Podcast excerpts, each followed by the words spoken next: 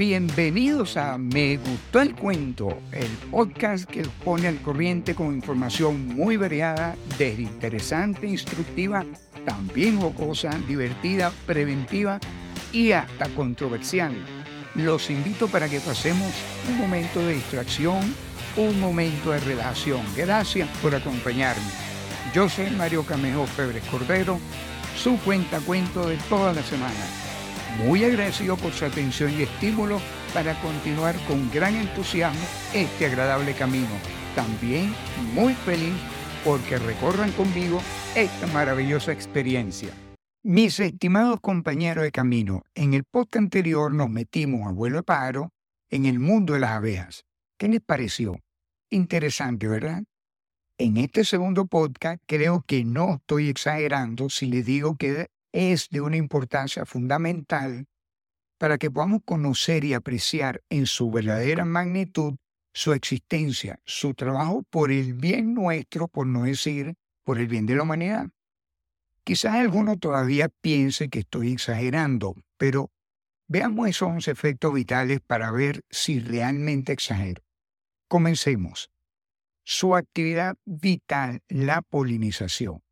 Si partimos de la cifra de la FAO de que de las 100 especies de cultivo que proporcionan el 90% del alimento en el mundo, 71 dependen de la abeja para su polinización, en consecuencia, podemos considerar que esta función es su mayor aporte. Atención, polinizan más de 25.000 especies de plantas con flores. Veamos cómo es esta de la polinización. Bueno, algunos dirán, ¿para qué? Eso lo vi en la escuela cuando estudié biología. Sí, seguramente. Algunos se recordarán, otros apenas someramente, otros ni siquiera y algunos otros ni lo estudiaron. Así que, democráticamente, vamos a ver de qué se trata porque realmente es importante de que lo tengamos en cuenta y se van a percatar de ello en el desarrollo de la serie. Así que repito, punto número 1, su actividad vital, la polinización. ¿Ok? A la abeja se le considera el agente polinizador más importante de plantas y flores. Existen otros dentro del reino animal, como los abejorros, la mariposa, los murciélagos, algunas aves y otros insectos. Todos son muy valiosos a la hora de aumentar el rendimiento de las plantas y las flores. Para que sepan, para que sepamos, y aquí algunos se van a sorprender, curiosamente las abejas no van directamente a las flores a polinizarlas.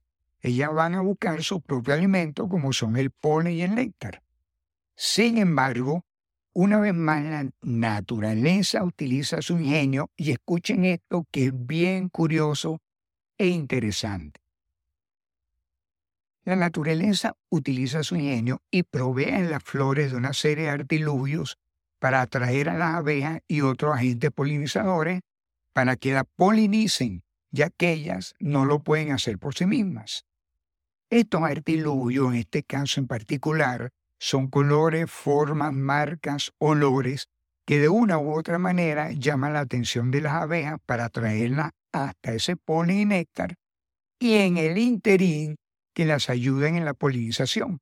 Por ejemplo, hay flores que tienen una marca en sus pétalos, solo visibles por las abejas, que las conducen hasta donde está el néctar. Sorprendente, ¿verdad?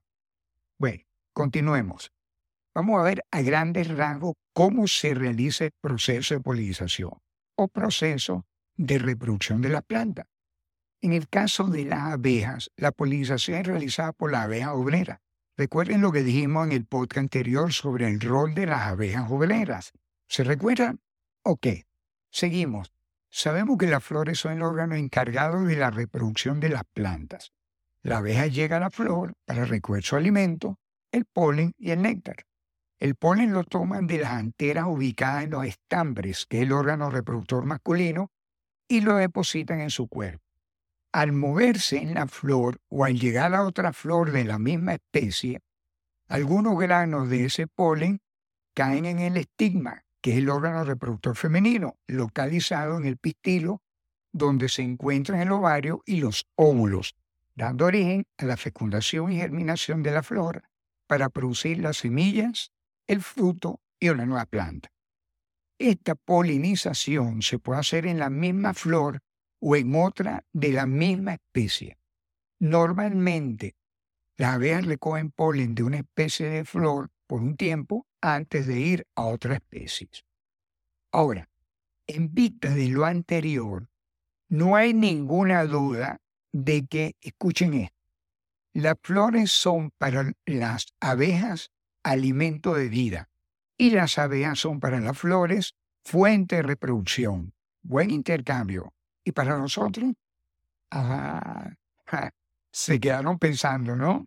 Bueno, segundo punto, ayudan a mantener la estabilidad de la biodiversidad y de las cadenas alimenticias. Es importante, es muy importante que tengamos bien claro estos conceptos y su relación con la abeja.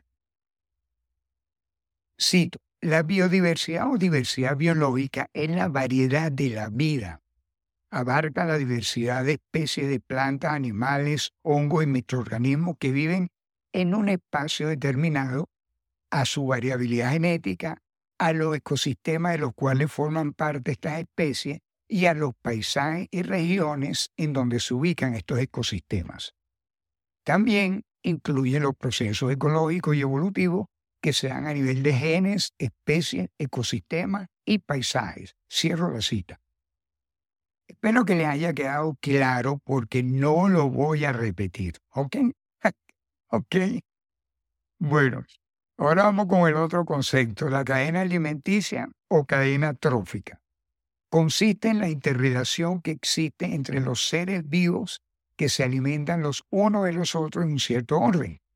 Está formada por los productores, consumidores y descomponedores. La cadena alimenticia se inicia con los productores, o sea, las plantas. Recuerden que una gran cantidad de estas se producen por la polinización. Veamos un ejemplo. Vamos. Algunas plantas y hierbas de la pradera, productores, son comida por los conejos, consumidores primarios. Estos son a su vez devorados por zorros u otros mamíferos carnívoros de mediano tamaño, consumidores secundarios. Al este morir, sirve de alimento a las aves carroñeras como los buitres o los zamuros, consumidores terciarios. Y estos, al morir, son alimento de bacterias y hongos, organismos descomponedores, quienes lo convierten en elementos esenciales para las plantas. Como podemos observar, si desaparece un eslabón de la cadena alimenticia, se generaría un desequilibrio inevitable para el ecosistema correspondiente y, en consecuencia, afectaría también críticamente a la biodiversidad biológica correspondiente. Estamos claros en los dos conceptos mencionados y lo importante del significado de cada uno. Bueno, seguimos. En consecuencia de lo anterior, las abejas con su polinización de las plantas contribuyen con la reproducción de estas y, por lo tanto, a proveer de alimento a muchos animales y de esta manera coadyuvan en la estabilidad de los ecosistemas, de la cadena alimenticia y de la biodiversidad. Ya de por sí, con este punto, sin duda que queda claro el rol tan fundamental de las abejas. Ahora, sí les quedó claro por qué yo al principio menciono que su trabajo es de una importancia fundamental por el bien de la humanidad. ¿Está claro? ¿Seguro? Bueno, sigamos. Este otro punto también no deja de ser bien interesante. Escuchen. Genera una ayuda económica de miles de millones de euros al año a nivel mundial. En sí misma, la acción polinizadora de las abejas y otros polinizadores en las plantas tiene un efecto positivo muy significativo. Veamos qué dice Greenpeace sobre el particular. En el artículo publicado por Greenpeace Magazine de julio de 2014, menciona que el valor económico estimado de manera conservadora y asociado a la labor de polinización realizada por las abejas y otros polinizadores está en el orden de, escuchen, está en el orden de 265 mil millones de euros anuales a nivel mundial, Repito, dicho de otra manera, 265 billones de euros anuales a nivel mundial. ¡Wow! Y esta cifra es hablando en términos conservadores. Imaginemos lo que puede ser a nivel real. Ya con estos tres beneficios mencionados, podemos apreciar el enorme servicio que estos pequeños insectos, las abejas, nos están brindando diariamente al mundo entero. Sin embargo, podemos mencionar algunos otros, no menos importantes que los anteriores. Cuarto, ayudan a prevenir la extinción de algunas especies animales. ¿Por qué? Porque nos proveen de alimentos. Recordemos que por la polinización se producen semillas, el fruto y una nueva planta, ¿ok? Quinto, contribuye a evitar que una gran cantidad de plantas desaparezcan. Recordemos que polinizan más de 25.000 especies de plantas con flores, ¿ok? Sexto, coadyuvan con su acción polinizadora a la producción de una buena cantidad de alimentos y, en consecuencia, a evitar una crisis alimentaria a nivel mundial. Recordemos la cifra de la FAO mencionada al inicio. Séptimo, colaboran con la sostenibilidad de la agricultura en el mundo. Sin discusión. Octavo, contribuyen a evitar que se afecte el equilibrio ecológico del planeta. Sin discusión. Noveno, con su aporte en la reproducción de plantas favorecen la producción natural de oxígeno y, por ende, una menor contaminación ambiental.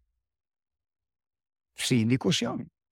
Décimo, contribuye a evitar que un buen número de empresas, tanto del sector agrícola como industrial, desaparezcan e igualmente un buen número de pérdidas de empleo.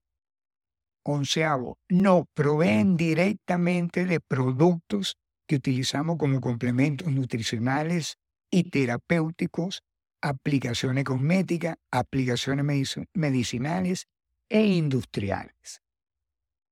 Cito, estos pequeños insectos son determinantes en equilibrio de la vida sobre la Tierra.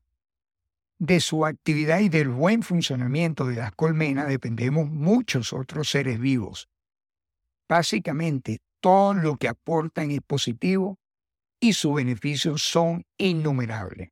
Esto lo tomé de La Mente Maravillosa. Confieso que nunca había pensado sobre el peligro que implica la extinción de las abejas. ¿Y tú? ¿Alguna vez has pensado en ello? Algo tenemos que hacer sobre el particular para evitarla. No dejemos de escuchar el siguiente podcast. Es sorprendente. Ya saben, si quieren enviarme algún comentario, sugerencia, crítica, por supuesto, siempre y cuando sea constructiva, o alguna recomendación sobre algún tema en particular que quieran escuchar, también lo pueden hacer y, ¿por qué no?, una felicitación, un estímulo, una motivación. Lo pueden hacer a través del correo megustolcuento@gmail.com. Gracias, mi querido copiloto, compañero de ruta, por haberme acompañado. Si les gustó, no se olviden darle clic al botón de suscribirse y además también de compartirlo con su familia, con sus amigos, sus compañeros de trabajo, con sus compinches, con los vecinos, con lo de al lado y con el de más allá también, con todo el que quieran. Hagamos que este momento también sea agradable para alguien más. Un fuerte y cálido abrazo para todos y recuerden, un buen oyente no solo es popular en todas partes, sino que acaba aprendiendo cosas. Nos volvemos a encontrar la próxima semana en Me Gustó el Cuento.